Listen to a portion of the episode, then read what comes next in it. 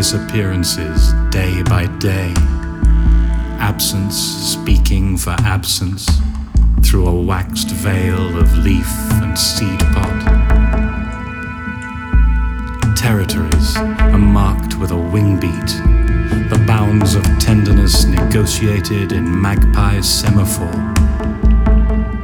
We are subsumed by books, magazines, downloads, DVDs, gewgaws, gizmos, all those pretty fig leaves bought to cover shame.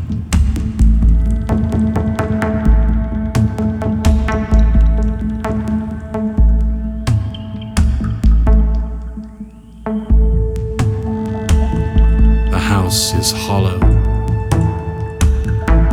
echoing cave of certainties lost, where Persephone picks pomegranate seeds that catch in her teeth, spits them out, and curses.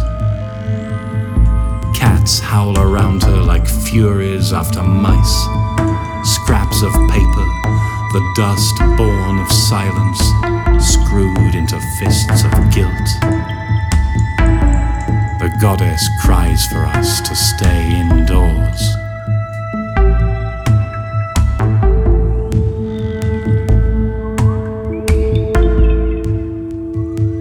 Is majesty in certainty if you can stomach it.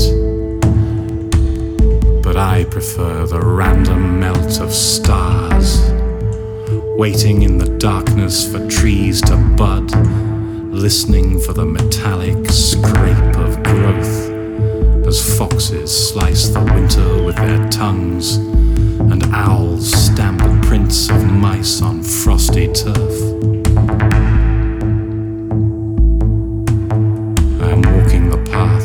away from home.